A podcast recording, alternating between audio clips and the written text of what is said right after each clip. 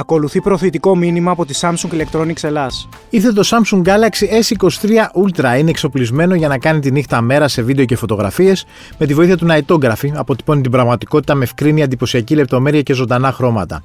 Βγάζει εκπληκτικά νυχτερινά πορτρέτα που εστιάζουν στο θέμα και φωτίζουν τις λεπτομέρειες. Με το Expert RAW επίσης, με μια λήψη μπορείτε να απαθανατήσετε τα αστέρια στο νυχτερινό ουρανό. Share the Epic με το νέο Samsung Galaxy S23 Ultra. Έπιασε ζέστη, το ελληνικό καλοκαίρι πλησιάζει και όλοι οι δρόμοι οδηγούν στην παραλία. Μια ταμπέλα όμως που εμφανίστηκε πριν λίγους μήνες και έγραφε πάνω Αθηναϊκή Ριβιέρα προκάλεσε ηρωνικά σχόλια. Γιατί μας χαλάει όμως να έχουμε αυτή την κοσμοπολιτική άβρα στην Αττική; Είμαι ο Σταύρος Διοσκουρίδης και ακούτε το Explainer, το podcast του News 24 Κάντε γραφή για να μας βρίσκετε στο Spotify, Stable και Google Podcast. Κοιτώντας λίγο έξω, καταλαβαίνουμε ότι έχει φτιάξει ο καιρός και όταν φτιάχνει ο καιρός, σκεφτόμαστε πάντα στην ε, Αττική να κατέβουμε και προς την παραλία. Και επειδή βρισκόμαστε σε όλο αυτό το. μπαίνουμε σε αυτή την καλοκαιρινή ατμόσφαιρα, σημερινός καλεσμένος είναι ο καθηγητής Πολεδομία και Ιστορίας της Πόλης στο Πολυτεχνείο και υποψήφιος με το ΣΥΡΙΖΑ στην πρώτη Πειραιά, ο καθηγητής κ. Νίκος Μπελαβίλας, ο οποίος είναι ένας άνθρωπος επειδή έχω κάνει χρονιά ρεπορτάζ της πόλης, ο οποίος, αν κάνεις ένα ρεπορτάζ σχέση με την πόλη, πρέπει να ξεκινάς να ξεκινάς το ρεπορτάζ σου από αυτόν. Που μέσα, δηλαδή, μπορούμε να συζητήσουμε για οτιδήποτε όσον αφορά την πολεοδομία από την Κυφσιά φτάνοντας μέχρι κάτω το Σούνιο. Ευχαριστώ πολύ που είστε εδώ μαζί μας σήμερα. Ε, ε, και εγώ ευχαριστώ πολύ, κύριε Δοσκουρίδη. Υπερβάλλετε λίγο από την Αθήνα μέχρι τον Πειραιά. Από την Αθήνα μέχρι τον ε, Πειραιά. Και, και ίσως μέχρι το ελληνικό ή το Λαύριο. Προς τα κάτω, όντως. Η συζήτηση μας θα έπρεπε να γίνει πιο πριν, αλλά έβαλε, γι' αυτό έβαλε την καλοκαιρινή ατμόσφαιρα για να το θέσω σε ένα πλαίσιο. Ότι είχε, είχε εμφανιστεί μέσα στην άνοιξη με ταμπέλα στο νέο κόσμο, αν δεν κάνω λάθος, που έλεγε προς Αθηναϊκή Ριβιέρα. το εξής χαρακτηριστικό: στην Αθήνα συνήθως οι ταμπέλες λένε πάνω το όνομα της κατεύθυνσης και υπάρχει ένα βελάκι προς τα κάτω. Δηλαδή, ποια λωρίδα να ακολουθήσεις να πας προς τα εκεί. Εκεί είχαμε το ανάποδο ότι ήταν το βελάκι προς τα πάνω. δηλαδή, δεν, έχει, δεν έχει ξαναγίνει αυτό. Αυτό προκάλεσε και το βελάκι προς τα πάνω, αλλά και όρος Αθηναϊκή Ριβιέρα και μια ηρωνία στα κοινωνικά δίκτυα για το για τη λέξη Ριβιέρα κυρίως. Αλλά στην ουσία, διαβάζοντας λίγο την ιστορία, όλος Ριβιέρα για τη διαδρομή Πειραιά Σούνιο, μπορούμε να πούμε, δηλαδή το παραλιακό μέτωπο της πόλης, έχει εμφανιστεί από τη δεκαετία του 50. Παρ' όλα αυτά ε, δεν έχει κυριαρχήσει. Ναι. Δεν έχει κυριαρχήσει. Παραλιακή το λέμε πάντα. Ε, όχι, δεν έχει κυριαρχήσει γιατί η λέξη Αρωνικό είναι ένα brand name. Ναι. Γιατί η λέξη Αττική είναι ένα brand name και κανείς θα έψαχνα να βρει έναν δανεικό τίτλο από τη Γαλλική Ριβιέρα ή την Ιταλική Ριβιέρα αν δεν είχε αντίστοιχα ονόματα να παρουσιάσει. Μου φαίνεται πολύ ξενοφερτό ή πολύ πολύ περίεργο το ότι αναγκάζονται ή χρειάζονται να δανειστούν έναν τέτοιο όρο ακριβώς δείχνοντας και μια ταυτότητα όσοι το επιλέξανε άρνησης της ελληνικής τους ταυτότητας η οποία είναι πολύ ισχυρή ε, δείχνοντας όσοι το επιλέξανε μια ε, άρνηση ε, να ζήσουν στη χώρα τους. Δεν τους, δεν τους αρέσει. Θα προτιμούσαν να ζήσουν ε, στο Μονακό, θα προτιμούσαν να ζήσουν ίσως... Είναι σαν να πάμε να πούμε το, το ψυρί ας πούμε ή το μεταξουργείο Σόχο. Ακριβώς. Δηλαδή ακριβώς. είναι να κάνουμε μια την, τέτοια ίσως. Ακριβώς ή την, την πλάκα Μαρέι Κρόιτσμπεργκ. Ναι, δηλαδή λοιπόν, να... Όλος ο κόσμος ξέρει την πλάκα. Πάω στην πλάκα, τρώω σουβλάκι, βλέπω τα νεοκλασικά και χαζεύω την Ακρόπολη. Αυτό το ξέρει, το ξέρει όλη η ανθρωπότητα. Δείχνει όμως μια αμηχανία που έχουμε για χρόνια ότι δεν ξέρουμε τι θέλουμε να κάνουμε την παραλία. Όχι, ξέρουμε να κάνουμε, τι θέλουμε να κάνουμε την παραλία πάρα πολύ καλά και νομίζω ότι όλος ο πληθυσμός της Αθήνας ξέρει τι θέλει να κάνει την παραλία. Να πηγαίνει, Για να μπάνιο. περπατάει, να βλέπει τα λιοβασιλέματα, να κάνει το μπάνιο του, να κάνει τον περίπατό του και να δροσίζεται από την άβρα του Σαρονίκου. Ναι. Έχουμε μια ευλογία στα πόδια μας, μήκους 22 χιλιόμετρων μέχρι τη Βουλιαγμένη από τον Πειραιά, την οποία καταστρέψαμε συνειδητά και πολύ οργανωμένα, όχι ο, ο κόσμος, οι πολιτικές ηγεσίες από τον καιρό τη δικτατορία μέχρι σήμερα. Εντάξει, πάντως είναι ένα χαρακτηριστικό των Ριβιέρων αυτό. Η καταστροφή τους. Δηλαδή ο- η, η έντονη τουριστικοποίηση. Η, η Δεν είναι, δεν είναι ζήτημα τουριστικοποίησης. Μιλάμε για εκτάσεις καταστραμμένε. Μιλάμε για εκτάσεις εγκαταλειμμένες. Δεν έχουμε στην ε, Αθηναϊκή ακτή, στην ακτή του Σαρονικού, ένα φαινόμενο τουριστικής περδόμησης, για παράδειγμα, όπως έχουμε σε αντίστοιχες ριβιέρες. Έχουμε ένα φαινόμενο ε, μεσαίας δόμησης, συνηθισμένης, δηλαδή το παλιοφάλιρο δεν, δεν έχει κάτι περισσότερο ή λιγότερο από ότι έχει καλή θέα. Αρχιτεκτονικά το παλαιό φάληρο έχει και σπουδαία. Και έχει και σπουδαία ακριβώς. σπουδαίες πολυκατοικίες, Αυτό που Κωνσταντινίδης έχουμε κτλ. όμως είναι Τα πρώτα τρία χιλιόμετρα είναι μπάζα. Τα άλλα τρία χιλιόμετρα είναι ιδιωτική ε, πλάζη, στην οποία σε ρωτάνε που, ε, συγγνώμη, ιδιωτική μαρίνα, στην οποία σε ρωτάνε πού ακριβώς πας και τι να κάνεις. Τα επόμενα είναι το μοναδικό ίσως ελεύθερο κομμάτι αυτό της, του παλαιού φαλήρου που απολαμβάνει ο κόσμος και ξαναρχίζουν ιδιωτικές πλάζ με εισιτήριο και το τεράστιο φράγμα του ελληνικού μέχρι να φτάσουμε στην ακτή της Γλυφάδας. Αυτό δεν, είναι, είναι παράλογο. Δηλαδή, μια πολιτεία η οποία έχει ένα τέτοιο διαμάντι κυριολεκτικά, ένα τέτοιο περιδέρεο ακτών από τις ωραιότερες αστικές ακτές του κόσμου και τις καταστρέφει, τις κλειδώνει ή τις εγκαταλείπει, είναι μια πολιτεία η οποία δεν μπορεί να διαχειριστεί το φυσικό της πλούτο. Ναι, αλλά αναζητάτε από το 2016, δηλαδή έχετε μπει σε επιτροπές λοιπά, Προσπαθούμε να βρούμε τι θα κάνουμε. Θυμόμαστε και παλιά με επί Γιώργο, Γιώργο Παπανδρέου. Ναι, φέρανε, ερχόντουσαν οι Ισπανοί αρχιτέκτονες, γινόταν ένα ολόκληρο. Έχουνε, εδώ, εδώ θέλω να πω ότι. Έχουν ε, διαβάσουμε μελέτες, έχουμε δει έργα. Ε, Ακριβώς. Ενώ, ενώ θέλω να, να, να, τονίσω κάτι. Ενώ στην ε, υπόθεση αντιπαροχής η αρχιτεκτονική κοινότητα έχει επίσης ενοχή. Όπως και οι εργολάβοι όπως η πολιτεία, στην περίπτωση του θαλάσσιου μετώπιου, η αρχιτεκτονική κοινότητα δεν είναι ένοχη. Σχεδιάζουν σπουδαίοι αρχιτέκτονες, από τον Γιώργο Κανδύλη μέχρι τους σημερινούς, ε, λύσεις, όμορφες, λύσεις εντυπωσιακές, λύσεις ε, βιώσιμες, οι οποίες δεν ακολουθούνται. Η τελευταία φορά που σχεδιάσαμε ήταν με εντολή της ε, εταιρείας ε, τουριστικής ανάπτυξης των ακινήτων, ξανασχεδιάσαμε όλο το χωροταξικό από το Πειραιά μέχρι τις Αλικές Αναβίσου, ε, προκειμένου να, να τακτοποιηθούν οι χρήσεις γης. Να συμφωνήσουμε ναι. τι αγγίζουμε, τι πειράζουμε και τι δεν πειράζουμε. Τι χρήσεις γης πρέπει να βάλουμε; Η χρήση δηλαδή, γης. Να κάνω μια ερώτηση. Ότι είναι και, δεν είναι και λίγο τοπικό να πούμε ότι όλοι οι ακτοί πρέπει να είναι ελεύθεροι. Όχι, δεν, υπάρχει... προφανώς είναι τοπικό. Και αυτό το σχέδιο το οποίο υπέγραψα και εγώ την εποχή που κυβερνούσε ο ΣΥΡΙΖΑ ήταν ένα σχέδιο το οποίο είχε και την τουριστική εκμετάλλευση, είχε και τις κλειστές ακτές οι οποίες δεν θεωρώ ότι ε, μπορείς να τις καταργήσεις από τη μια μέρα στην άλλη. Για ξενοδοχεία, για τις ελεύθερες, Όχι για ξενοδοχεία, τις ε, ακτές, μιλάω για τις τις ε, ακτές κολύμβησης. Είχε ανοιχτές ακτές κολύμβησης, κλειστές ακτές κολύμβησης. Δηλαδή τα αστέρια της βουλιαγμένης ή ο αστέρας της. Ε, συγγνώμη, τα αστέρια της Γλυφάδας ή ο αστέρας βουλιαγμένης έχουν ένα στάτους ε, μισού αιώνα το οποίο ε, λειτουργεί για πλούσιους. Δίπλα σε αυτό οφείλουν να υπάρχουν ακτές στις οποίες μπορεί να πάει ο κόσμος ελεύθερα ή με ένα ελάχιστο εισιτήριο. Υπάρχουν οι ακτές των ξενοδοχείων. Μιλάμε για τον ε, λαιμό της Βουλιαγμένης ή μιλάμε για το Λαγονίσι. Υπάρχουν οι ακτές στις οποίες είναι αποδεκτό το να μπουν κάποιες συστοιχίες καταστημάτων αναψυχής. Μιλάω για τη χαρακτηριστική περίπτωση του ΕΔΕΜ, ας πούμε. Θέλουμε να έχουμε ε, ένα μικρό ταβερνάκι, ένα καφέ ή μία ε, αίθουσα εκδηλώσεων.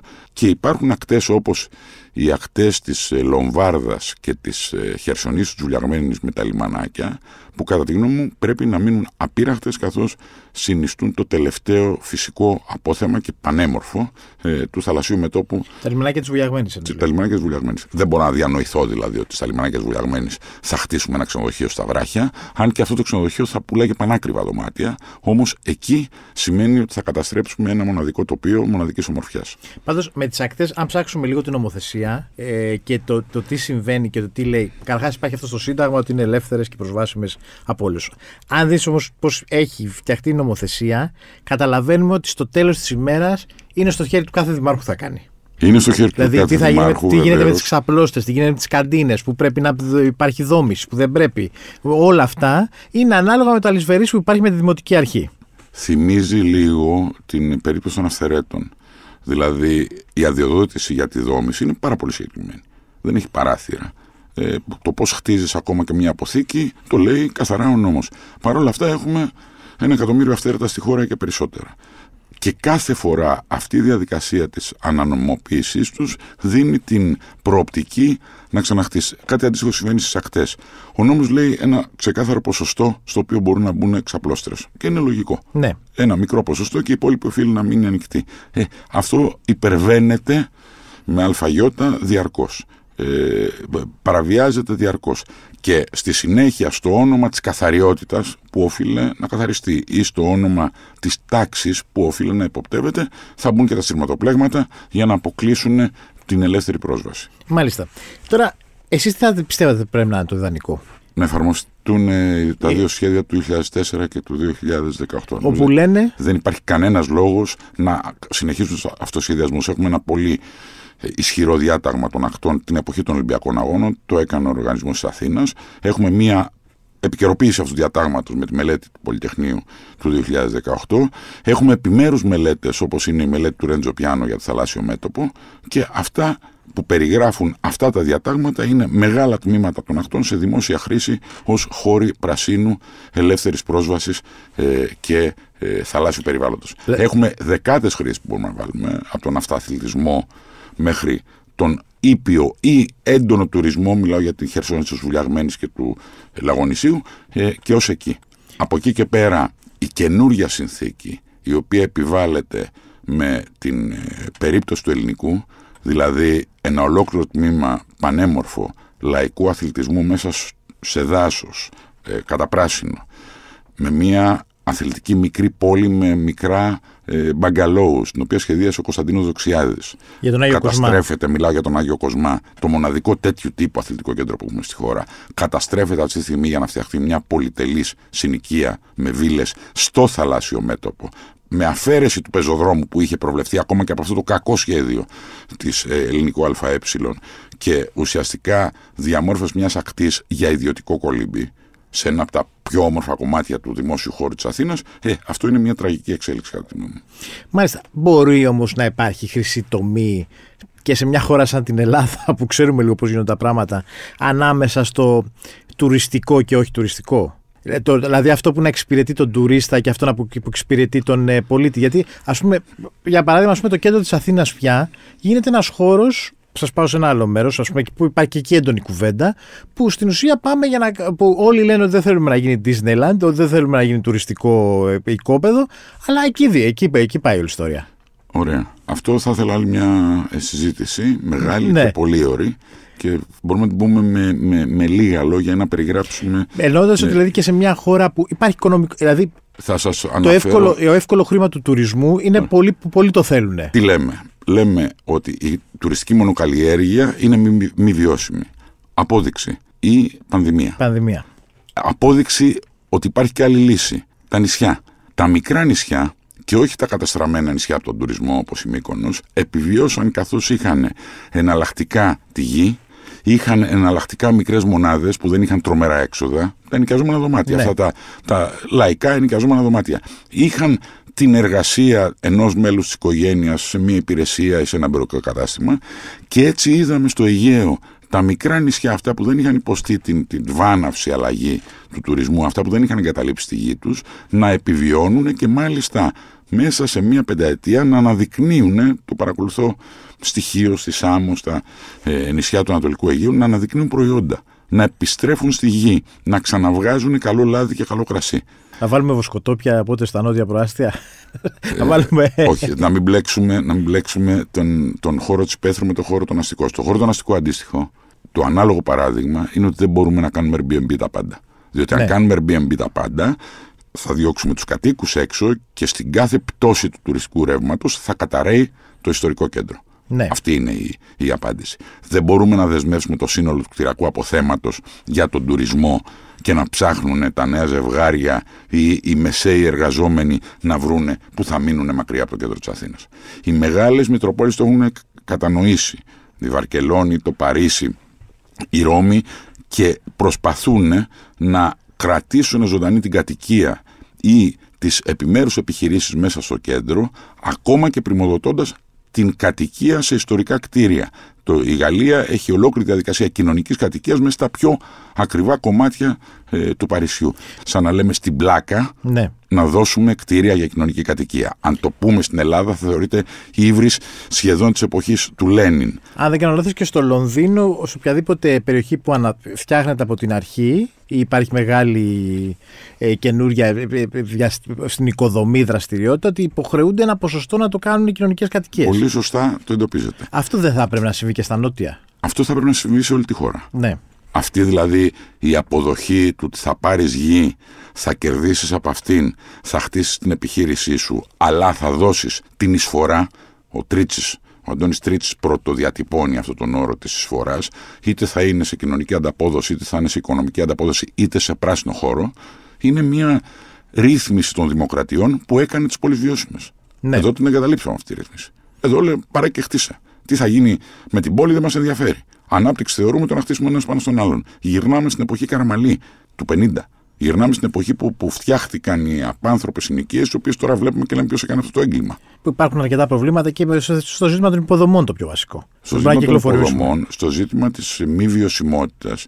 Γιατί μια κυψέλη όταν είχε τα brand new διαμερίσματα, ε, είχε ενδιαφέρον να μένεις. Αυτή τη στιγμή με το γερασμένο απόθεμα και με τους στενούς δρόμους, τους σκοτεινούς δρόμους και με την έλλειψη πλατιών, δεν έχει κανένα ενδιαφέρον να μένεις. Να επιστρέψουμε στο αρχικό μας ερώτημα τι όνομα θα βάζαμε σε αυτό, δηλαδή πώ θα πρέπει να την ονομάσουμε κανονικά την παραλία μας; Θα, θα, να, για να έχει μια ονομασία. Ε, ε, αντί για αυτό το Ριβιέρα που, έχει, που, είναι, που έρχεται από αλλού, από, από την Ιταλία και από την Γαλλία, όπως είπατε και στα λέμε, λέμε με πάρα πολύ απλό τρόπο λιμάνι του Πειραιά και είναι κατανοητό σε όλη την ανθρωπότητα. Το να πεις ε, Saronic Gulf ή Saronic Coast. Επίσης, δεν χρειάζεται να εξηγήσει κανένας όταν λέμε Κώστα Ντελσόλ ή όταν λέμε Κώστα Μπράβα για την Ισπανία, οι τουρίστες ξέρουν σε ποια περιοχή της Ισπανίας πηγαίνουν. Δεν λένε Σπάνι Ριβιέρα. Ναι. Μπορεί να, να ακούγεται και αυτό, αλλά το, είναι πολύ συγκεκριμένα τοπονίμια με πολύ μεγάλη ιστορικότητα, με πόλεις επάνω τους και κανείς σκαλίζοντας, γιατί πια η πληροφορία ξέρετε ότι είναι στο κινητό μας και είναι πάρα πολύ εύκολο να την ανακτήσουμε, βλέπεις πολύ πολύ καθαρά τι είναι. Αντίθετα, η μίμηση ναι. είναι πρόβλημα. Η μίμηση δημιουργεί ε, συγκρίσεις και οι συγκρίσεις σε κάνουν να χάνεις. Σε σχέση με το τι τουρισμός αναπτύσσεται. Σε σχέση το τι, με το τι αναμένεις. Αναμένει, ναι. Περιμένεις να δεις ένα μονακό. Ναι. Δεν θα δεις ένα μονακό. Θα δεις ε, μια πανέμορφη ακτή με φόντο, με προοπτική την Ακρόπολη της Αθήνας. Ένα από τα μεγαλύτερα μνημεία της ανθρωπότητας.